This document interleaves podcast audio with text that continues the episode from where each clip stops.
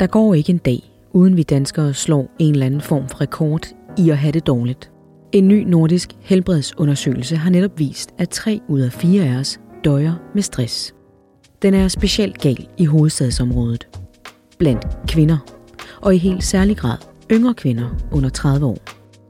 Lise Rønne har lige sagt sit job op, da hun ifølge hende selv slet og ret blev et dårligere menneske af at gå på arbejde.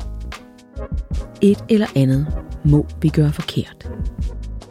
Journalist og mor til fire, Maj My Humaydan, mener, at vi kan leve livet anderledes og mere meningsfuldt. Sammen med sin familie flyttede hun til Ærø, sagde det faste job op og begyndte at hjemmeskole sine børn. Hamsterhjulet blev ikke bare pakket sammen i en kasse på loftet, det blev decideret brændt af. Der er noget, der tyder på, at vores savannehjerne ikke kan følge med i et moderne samfund på speed. Derfor sover vi dårligt, vi bliver lidt for tykke, bevægelserne er for små, og ensomheden i vores hjerter for stor. Men bryder samfundet ikke sammen, hvis vi alle sammen bare render rundt og samler bær ud på en eller anden ø hele dagen? Hvor mange af dem, der kan huske 50'ernes fattige Danmark, hvor kakkelovene kæmpede en ulige kamp med frosten i klamme lejligheder, hvor man døde alt for ung og levede ægte hårde liv, ønsker sig reelt tilbage. Kan vi indrette os anderledes? Eller skal vi virkelig vælge mellem at være rige eller være glade? Velkommen til dig, Maj My Humaydan. Du er jo journalist, men også forfatter til Ærø-manifestet, som udkommer på Gyldendal 14. april. Også velkommen til dig, Stine Askov, klog på livet, og derfor en form for husven her i podcasten. Så er du selvfølgelig også forfatter til både katalog over katastrofer, nøjsomheden og flere andre.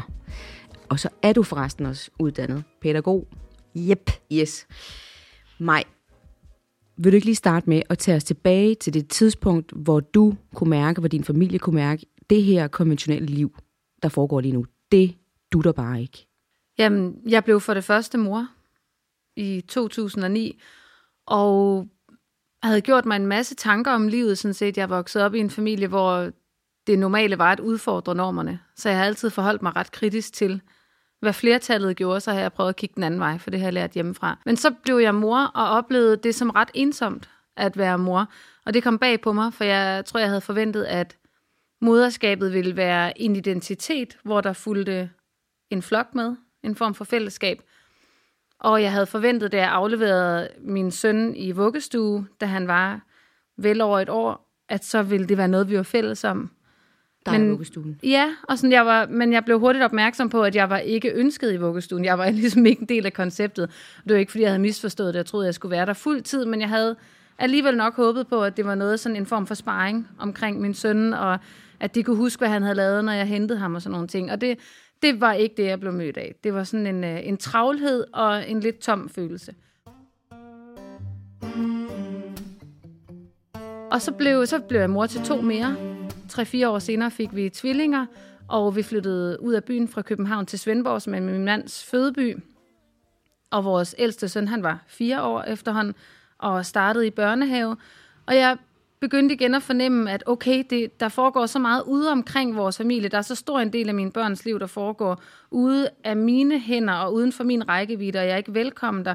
At jeg, jeg blev også opmærksom på, at de her børn, de vokser, og det går rimelig hurtigt. Og han begyndte at have nogle værdier, og sådan, så jeg tænkte, gud, er det overhovedet mig? Altså, hvem er det egentlig, der former det her barn?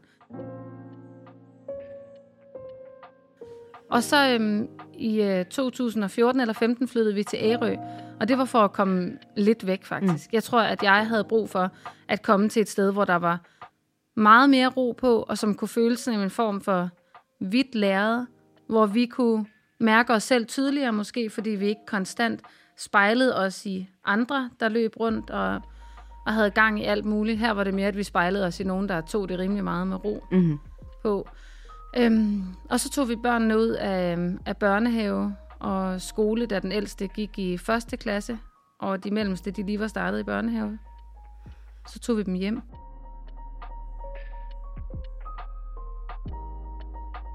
Stine, kan du genkalde dig nogle af de her følelser fra dengang, at du var en lille bitte smule yngre, hvor du havde nogle øh, børn, der var noget yngre, og også små børn.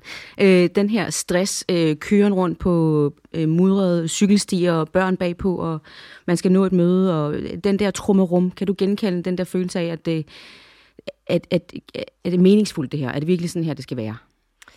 Øh, jeg tror, de fleste mennesker, der får små børn, øh, der sker jo en kæmpe stor forandring i ens liv. Og det er klart, man kommer til at tænke over, hvad vil jeg egentlig overhovedet med livet? Og jeg tror, det er almindeligt, at man i den periode, hvor ens børn er små, kommer til at drømme sig tilbage til eventyrenes, sagagernes og lejrbålenes tid, fordi man føler, man har behov for at komme i kontakt med noget, der er lidt mere oprindeligt. Øh, så ja, det kan jeg godt genkende mig. Øh, at at øh, ja, der var der også en, en hverdag, man kunne synes var træls, og man kunne savne børnene, det var ikke rart, når de græd, at man gik fra dem, og så videre, og så videre. Så det, det, det, det kan jeg klart godt det relatere ja. mig til. Ja. Majmy, du øh, præsenterer jo ideen for børnene øh, sådan her. Jeg har lige skrevet det ud, hvad du, hvad du skriver. Far og jeg har besluttet, at I ikke skal i skole efter sommerferien. I skal være hjemme ved os hver dag og lave projekter og drikke varm kakao og læse bøger. Og så går der lidt, hvor der ikke rigtig er nogen, der siger noget, og så siger den ældste, lover du det, mor? Mm. Og der, der er det som om, læser jeg i hvert fald, at du tænker, så er det det rigtige. Mm. Men altså, så, så tænker jeg jo også, altså, øh, spørger du børn eller voksne, øh, vil du stå helt vildt tidligt op og sidde stille i timevis og kede dig og spise gamle leverpostejsmadder? Eller vil du være mor i Tivoli? Du ved, det er sådan de, de to valg, man ligesom føler, man bliver stillet over for, i forhold til at komme hjem og drikke varm kakao og sådan noget. Er det, er det klart, at han siger... Jo da, helt det var jo også det, jeg spurgte ham om. Men... Det var et retorisk spørgsmål, faktisk. Ja, det er jo det, der er i spil for mig, at vi, øh, at vi har nogle, øh, nogle meget nogle gennemgående, tungtvejende samfundsstrukturer og normer, som næsten kan komme til at føles som en naturlighed, hvis ikke vi øh, tager os tid til at stille spørgsmålstegn ved dem. Og, og min konklusion er ingenlunde, at vi altid så skal træde væk fra det, eller gøre noget andet, men jeg synes altid, at der er grund til at øhm, stille spørgsmålstegn ved de ting, vi ellers bare gør mm. per default. Og det siger jeg både med afsæt i mit eget liv, men jo også øhm, på baggrund af, at, at øhm, jeg kan se omkring mig og læse i medierne, at øh, rigtig mange mistrives, både børn og unge og voksne. Så der er et eller andet i det, vi gør per default, der ikke øh, fungerer for alle i hvert fald. Hjemmeskoling bliver mere og mere populært. I det seneste skoleår har mindst 1.200 børn fået undervisning i hjemmet, i stedet for at gå i skole. Og det er en tredobling i forhold til 2016. Når man gør sådan noget som at sige, at jeg vil hjemmeskole mine børn, så det er jo, så det er jo det er baseret på en eller anden følelse af noget. Og, og nu kan jeg se, at jeg tror, at en af grundene til, at jeg var en af de forældre, der gjorde det, udover at jeg generelt er rimelig modigt vævet sammen, fordi det kræver fandme mod. Og, altså, det jeg kan godt forstå, at det ikke er alle, der gør det selv, hvis de har lyst, for man skal virkelig være klar til at få nogle lusinger. Men, men jeg tror også, at jeg gjorde det, fordi mine børn, i hvert fald et par af dem, jeg har fire, er sådan stillet i verden, at når de er i et klasselokale, så kan de godt være rigtig, rigtig besværlige. Og øhm, og få rigtig meget skæld ud. Men hvis du lukker dem fri, så er de de naturlige ledere, som tager det positive lederskab og har alle initiativerne og kan strikke en børneflok på 50 børn sammen, så alle har det godt og finder deres plads i teamet og er højt elsket i det forum. Altså der brillerer mine børn virkelig. Og de er ikke de eneste. Jeg har hørt lige en podcast med en professor, en britisk professor inden for pædagogik, som siger, at det er jo påfaldende, at de børn, vi kalder troublemakers i klasselokalet, at det er dem, vi står og ser beundrende på, når ikke de er i den ramme. Så jeg, og jeg ser altså, at mine børns skoleliv er mere rammesat og mere snævert, end mit eget var. Der er sket et eller andet.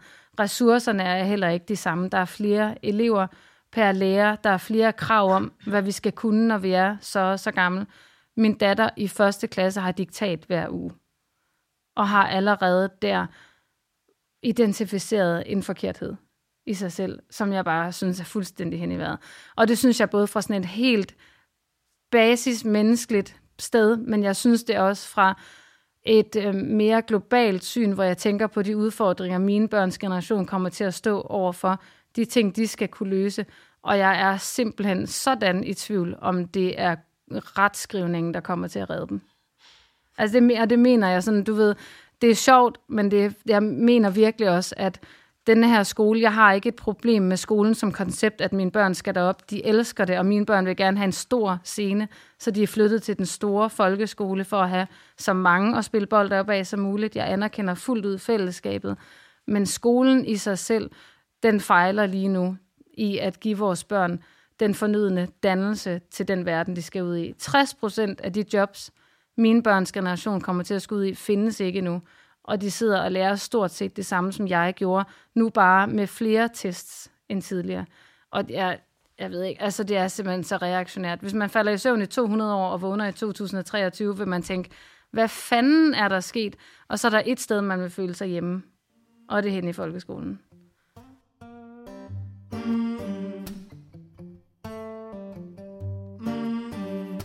Stine, har overvejet du nogensinde, da børnene var små, at tage dem hjem og, og, og eksperimentere med selv og ligesom at Ja, nej, nej. skole eller... Nej, det gjorde jeg ikke. Øh, jeg jeg øh, har altid været optaget af børn i fællesskaber, og øh, jeg kan godt lide tanken om fællesskabet, der er i vuggestuen og børnehaven. Det kan jeg så høre af, af mig ikke har oplevet. Men det oplevede jeg. Jeg har oplevet daginstitutioner og skole som nogle kæmpe fællesskaber. Mm.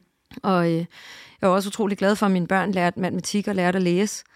Øh, I hvert fald matematik efter anden klasse havde jeg ikke kunne øh, bidrage med noget til, kan jeg sige helt åbent og ærligt.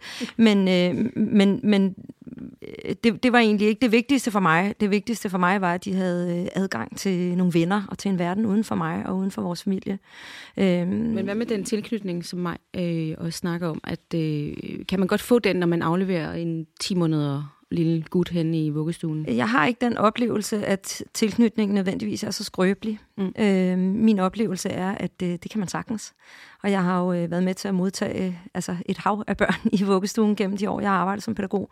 Og øh, min erfaring er, hvis der er øh, problemer i tilknytningen, så er det ikke noget, som vuggestuen for så vidt øh, er en del af. Altså, så er det jo et, et, et problem, der kan ligge i, i moren eller i barnet, eller i den øh, dynamik, der er i en familie. Tværtimod har jeg oplevet, at vuggestuen kan være en rigtig dygtig facilitator ind i at øh, øh, skubbe på tilknytningen mellem mor og barn.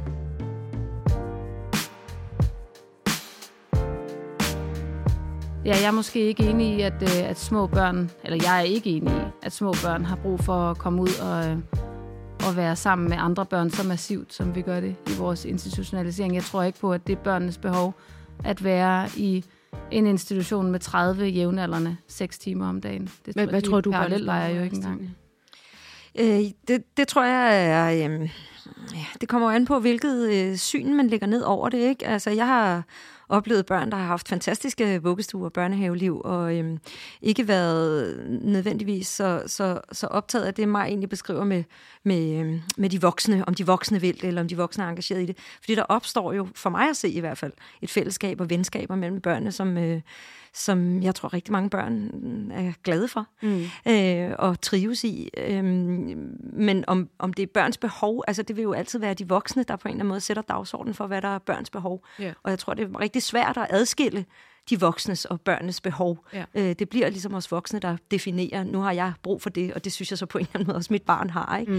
Øh, jeg, jeg, jeg ser ikke nogen værdi i, at et, et vuggestuebarn er i en vuggestue fra 7 til 17, men det er det jo heldigvis heller ikke alle, der er. Din bog her, øh, Katalog over katastrofer, der følger man jo faktisk en øh, pige, der vokser op. Har du, har du læst den? Nej, Nej. men man følger en pige, der vokser op hos en far, som øh, ser katastrofer overalt, og derfor øh, altså forbereder pigen på alverdens ja, katastrofer. Hun er bevæbnet til tænderne, med hun kan alt. Er det faktisk også en form for norm eller systemkritik, den bog her, pointen med den bog her, fordi man ender jo med at sidde og tænke, hun er da det må jeg godt sige, den er fucking sej, hende der pige. Jeg vil også være sådan.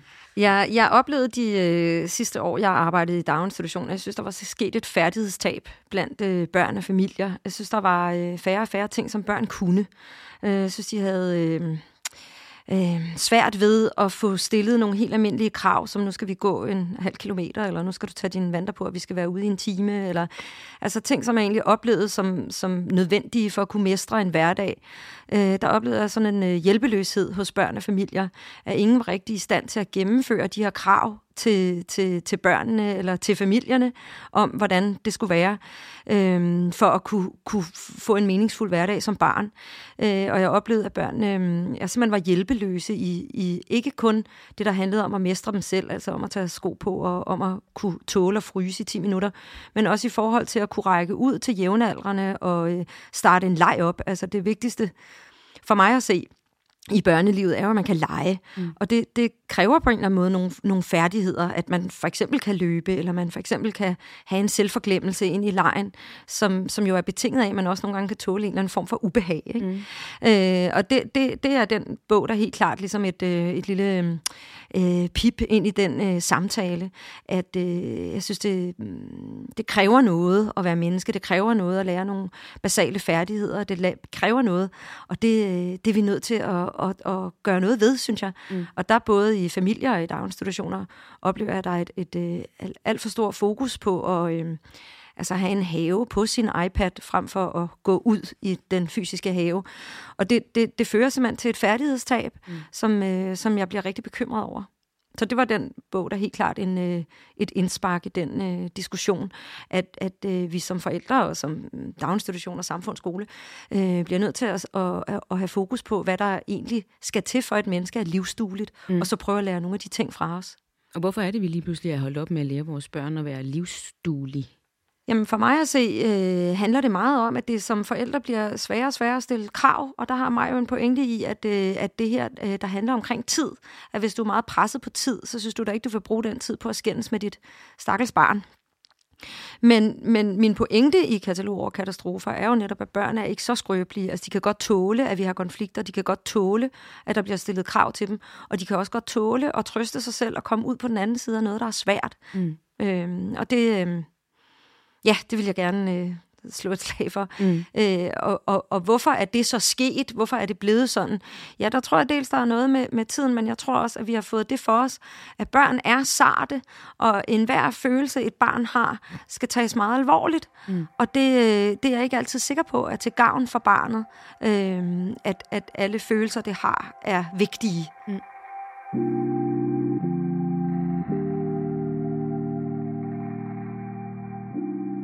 Hvis jeg skal identificere tre ting, som jeg tænker er gennemgående for et hvert menneskes liv fra start til slut, og som jeg lidt oplever, vi har glemt i vores kultur, så er det, at øh, der vil være ubehag, og der vil være konstant læring, mm. og, øhm, og så vil der være arbejde.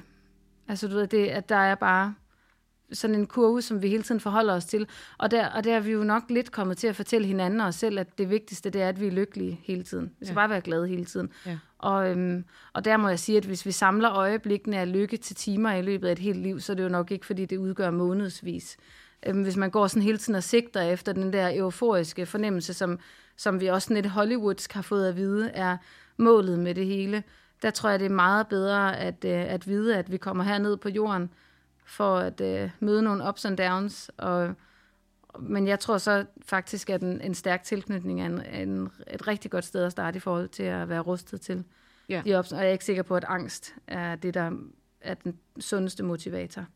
Altså i forhold til katastrofeting. Nå, nej. Jeg er ikke sikker Ej, på, at lidt, øh, der, det er lidt ekstremt. Der oplever jeg altså sådan mere generelt menneskeligt, at vi motiveres ja. mere af håb, end vi gør ja. af angst. Um, så det er jeg, jeg er sådan lidt mere drevet af af, at øhm, alt er så godt. Ja. Men lige i forhold til det, du siger øh, med lykke, antallet ja. af timer i lykke, ikke?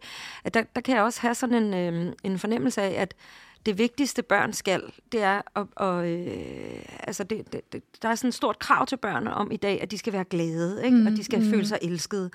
Og det synes jeg er, er faktisk nogle virkelig svære krav at stille til børn, fordi altså, hvem, hvem, hvem er glad altså hele tiden? Enig. og nogle ja. gange så kan jeg ikke lade være med at tænke om al den her mistrivsel og øh, øh, ensomhed og angst hos børn og sådan noget. Altså, er det også et oprør mod den øh, opdragelse, hvor du skal være glad hele tiden? Er det, er det så det eneste, du har tilbage at, at gøre som oprør, det er ikke at være det? Øh, jeg nægter at gøre det, der bliver forventet af mig. Altså, jeg nægter at være glad og lykkelig. er vi i virkeligheden mere stresset, end vi har været før. Det er der, der er noget, der kunne tyde på. i de senere år, jamen så stilles der flere krav til os. Vi skal være mere effektive. Vi skal arbejde mere og mere. De teknologiske muligheder for at arbejde i døgndrift er faktisk til stede. Hvis man vil stresse folk, belaste folk, så skal man tage deres indflydelse frem. Der er lige en ny øh, nordisk helbredsundersøgelse, der viser, at tre ud af fire øh, danskere døjer med stress. Altså tre ud af fire Det er så vildt. døjer med stress. Den er en uge gammel.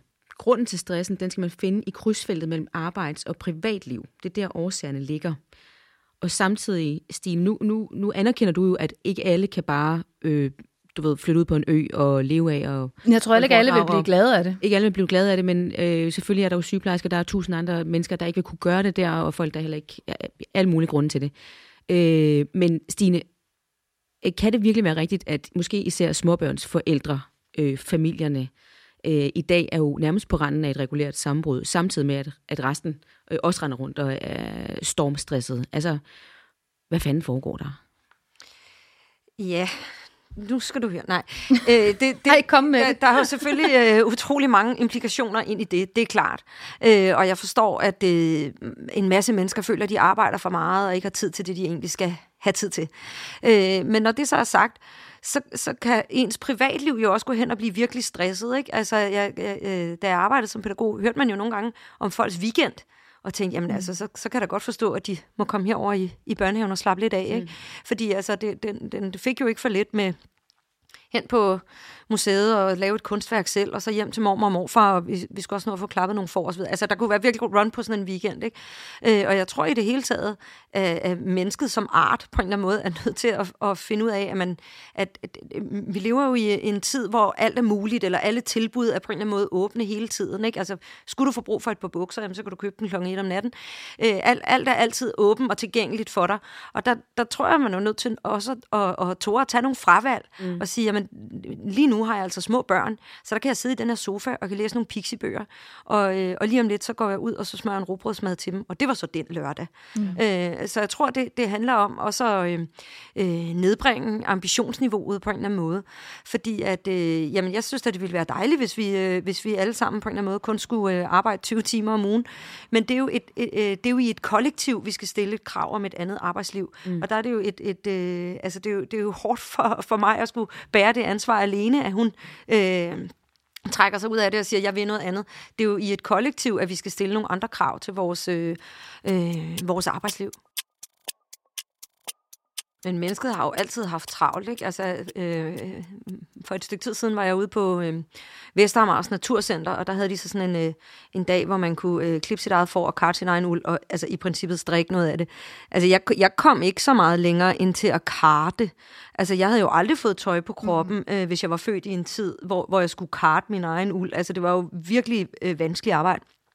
Mennesket har jo altid haft travlt, altså mennesker har jo altid haft masser at lave. Du har altid været nødt til at stå tidligt op og gå sent i seng og øh, knokle for dets overlevelse, ikke?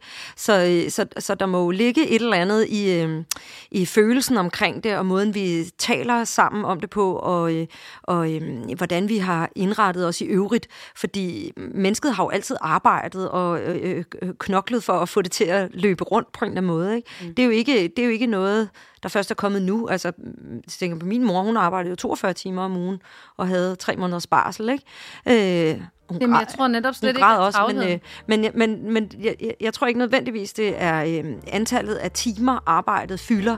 Jeg tror, det kan være mere den øh, selvfremstilling og den idé, vi har om os selv, der kan gøre os så super stresset. Øh, fordi vi har en masse øh, idéer om, hvad vi skal leve op til, og hvad for nogle ambitioner vi har for vores liv.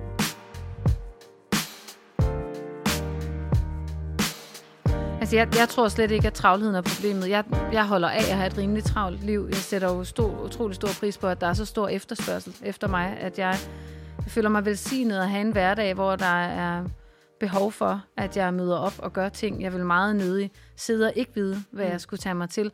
Øhm, jeg tror, at der er forskellige måder at have travlt på, og øhm, mennesket har altid haft travlt, og jeg tror indtil for relativt nyligt, der var det, vi havde travlt med, noget, som vi en til en kunne se meningen med. At det giver mening at kart et får, mm. og mm. lave noget uld mm. og sy noget tøj af det, fordi hvis ikke, så fryser du.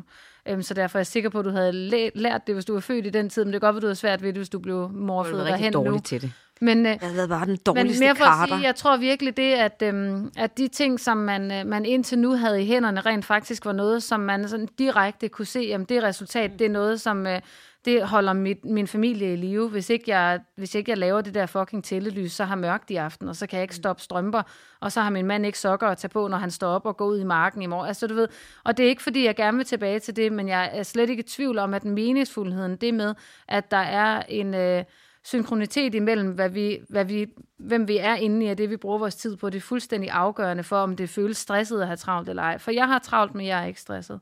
Jeg har travlt med ting, som jeg alle sammen synes giver mening. Ikke ting, som jeg alle sammen synes er sjove, eller har lyst til på en måde, hvor jeg kan sige, det der, det glæder jeg mig bare til. Men ting, som jeg, når jeg går i seng i aften, kan tænke, det har ligesom en bundklang. Mm. Det har en resonans. Øhm, og der, der kan vi simpelthen ikke komme udenom, at rigtig mange lige nu varetager jobs, hvor de måske har en lille smule svært ved at redegøre for, hvad fanden de egentlig laver, og hvilken forskel de bidrager med. Og der tror jeg ikke nødvendigvis, det er et selvrealiseringsprojekt. Jeg tror lige så meget, det er, at mennesket har brug for at gøre en forskel. Det mest oplevende for et menneske er at være næstekærlig og få lov til at gøre noget for andre. Og hvis vi bruger 8-9 timer om dagen på et arbejde, som vi en lille smule har svært ved. Jeg har en kusine, som jeg holder enormt meget af, som engang som advokat arbejdede i en virksomhed, hvor hun nærmest bare sad og skubbede papir rundt og klokkede ind og klokkede ud. Og hun havde så svært ved at se, hvad hun bidrog med, at hun blev nødt til at finde et andet arbejde. Hun fik det dårligt af det. Mm. Og hun arbejder stadigvæk som advokat, men i en organisation, hvor hun kan se sig selv i øjnene. Det, jeg laver, det gør en forskel for noget, jeg synes har en værdi. Mm. Og heldigvis er det jo ikke de samme værdier, vi alle sammen søger. Så jeg tror ikke, man skal være bange for, at hvis øh, alle mennesker gør det, jeg opfordrer til, nemlig at stoppe op, mærke efter og tage dit liv op til revision og handle på det, der er ude af synk, så det er jo ikke sådan, at vi alle sammen så i morgen starter en salon som hundefrisør. Det er jo ikke, Men måske... Jeg tror ikke, vi skal være bange for, at vi alle sammen flytter til Ærø og begynder i hjemmeskole. Vi er jo heldigvis vidt forskellige, og det er jo et, endnu en af mine undren, det er, når, når vi jo alle sammen er så forskellige, som vi mere og mere er, men jo også altid har været, så kan det undre mig, at vi lever så ens. Mm. Ja, fordi du siger jo med dit øh, manifest her, det er jo ikke sådan en, øh, nu har jeg gjort det her, værsgo og kopier mig. Jeg har det, ingen det, det er det ikke, øh, men det er, en, det, er en, det er en ærlig, og du er, man er med hele vejen øh, ind og ud af både succeser og ikke succeser, og den er, det er meget spændende at være med på den rejse der. Øh, og, den, og den indgyder også til inspiration, synes jeg. Mm. Og du skriver også stort på hvidt i bogen, at det, der er pointen med, med, med selve manifestet, det er, at folk skal tage stilling til deres liv. Mm. Øh, men tror du egentlig ikke, at folk gør det? Altså, jeg synes, folk tager jo. enormt meget stilling hele ja, tiden. Er... Gør man nu det rigtige, og stiller høje krav til sig selv, og du ved, får jeg nu udlevet det ene og det andet og det fjerde, og jeg skal også dit og datten, og de tager hele tiden stilling. Ja, jeg kan være i tvivl om, de tager stilling ud fra deres egne værdier. Det er ikke, fordi jeg går og tvivler på, at andre mennesker pisser deres liv ud af vinduet. Altså, det er slet ikke, det er ikke fordi jeg sådan går rundt og kigger på folk og bare tænker, hold kæft, hvad har I gang i? Øhm, jeg må bare konstatere, at i min egen berøringsflade og i de undersøgelser, du øh, refererer til, så er der rigtig mange, der ikke trives. For jeg tror, det er rigtigt, at vi løber rundt og ser på hinanden og spejler os konstant. Og hvad laver de? Og nej, prøv at se hende, hvordan kan hun det, og jeg gør det ikke. Og i virkeligheden, så er det jo det, jeg har hævet mig selv lidt over, eller løftet mig selv væk fra, at konstant skulle være i konkurrence med andre, fordi det, jeg er i gang med, og det, der er min ambition, det er at gøre mig umage med det, der giver mening for mig. Og så er det ikke synderligt vigtigt for mig, at det giver mening for dig.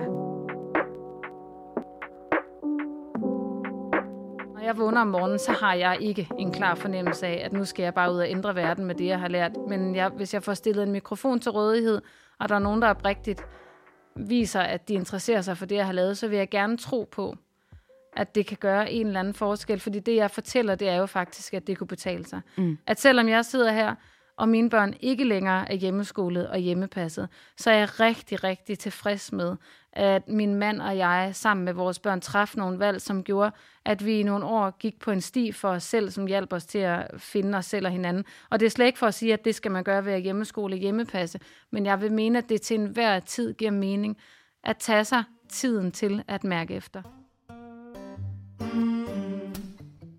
Der skete jo faktisk et noget, som fik det hele til at stoppe op for en kort stund i hvert fald, corona skete. Og, øh, og, og, og du sidder og ser pressemødet ligesom alle mulige andre, og, og får en fornemmelse af, at nu sker der noget, der måske kan ændre ting for altid. Øh, og det gjorde det også. meget kort. Men Stine, altså, det blev jo fuldstændig hverdag igen to sekunder senere. Altså, vi lever jo fuldstændig som før. Er det fordi, vi ikke kan finde ud af noget andet? Eller, eller, øh, eller er det fordi, vi dybest set godt kan lide, at livet er sådan her, som det er øh, i overhalingsbaningen? Fuldstændig sindssygt kørende. Altså, jeg tror, begge synspunkter lever side om side. Jeg kan sige, at jeg for mit vedkommende var utrolig øh, glad for, at vi vendte tilbage til en form for hverdag. Øh, jeg synes, det var rædselsfuldt at se mine øh, to nu voksne, men på det tidspunkt teenagebørn kom altså fuldstændig hulkindet og blege ud fra værelserne, hvor de havde siddet otte timer og prøvet at modtage en form for undervisning i sengen. Jeg var sådan, de levede hele deres liv i sengen under den periode. Det var mm, ret grusomt, og øh, har jo også haft nogle følgevirkninger efterfølgende af, for unge mennesker, der ikke har kunne altså, udleve deres ungdom, og det synes jeg har mm. været dybt tragisk. Øh, så jeg tror, at øh, ja, der vil være nogen, der tænker, oh, bare vi kunne gå tilbage dertil, hvor vi kunne øh, sidde i sofahjørnet, og hvor vi kunne sidde og lave puslespil med hinanden i hånden. Og der vil også være nogen, der tænker, lov, vi er tilbage på, i overhalingsbanen. Og det er jo det, der er så dejligt, at Men begge tror du, at vi er tilbage? Fordi vi er tilbage jo. Altså det, vi er jo stort set tilbage. Der er nogen, der lige har fået en hjemmearbejdsdag i hist og pist. Men ellers så foregår alt jo i det samme groteske tempo som altid. På trods af, at vi jo faktisk i to år prøvede ligesom at eksperimentere med netop at gøre tingene helt anderledes. At det, dels er der jo øh, et, et samfund, som kræver det. Ikke? Altså det er jo svært, og der er jo mange jobs, der ikke udføres lige godt hjemme fra, øh, fra hjemmearbejdspladsen. Det er jo den ene del af det. Men jeg tror da også, at, at øh, masser af os længes ind i de øh, fællesskaber, længes tilbage på arbejdspladsen, længes efter at føle os meningsfulde, øh, længes efter at gå hen og få den sidste nye sladder og følelsen af, at man øh, har travlt, at man gør noget, at det er meningsfuldt, det man laver. Mm. Øh, sådan håber jeg, at der er mange, der har det med deres arbejde, og ellers skal de jo netop, som, som mig siger, tage deres liv op til revision og finde tilbage til det, de holder af. Ja. Men, men øh, grunden til, at vi er tilbage, tror jeg da, at det netop viser sig, at rigtig mange mennesker også var glade for den tilværelse, de faktisk havde. Maja Humajdan, Stine Askov, tusind tak, fordi I ville komme. Tak. tak, fordi jeg måtte. Vi måtte. ja. tak, fordi vi måtte. Det var flertal. Jeg aner ikke, hvordan du bliver hverken lykkelig eller fyldt med indre ro. Men i verdens såkaldte blå zoner har de måske fundet en formel. Her bliver folk ikke bare meget gamle, de er også raske og lykkelige, imens de bliver det. Fra Sardinien til Japan og Kalifornien findes disse mennesker, der geografisk er spredt, men lever nogenlunde ens. De spiser ret mange grøntsager, de holder pauser, og så drikker de rimelig meget vin. De har stærke sociale fællesskaber, de ved, hvorfor de står op hver morgen, og så tror de på noget, der er større end dem selv. Du har lyttet til en podcast fra Gyldendal, og i dag har vi lånt klip fra DR og Aarhus Universitet.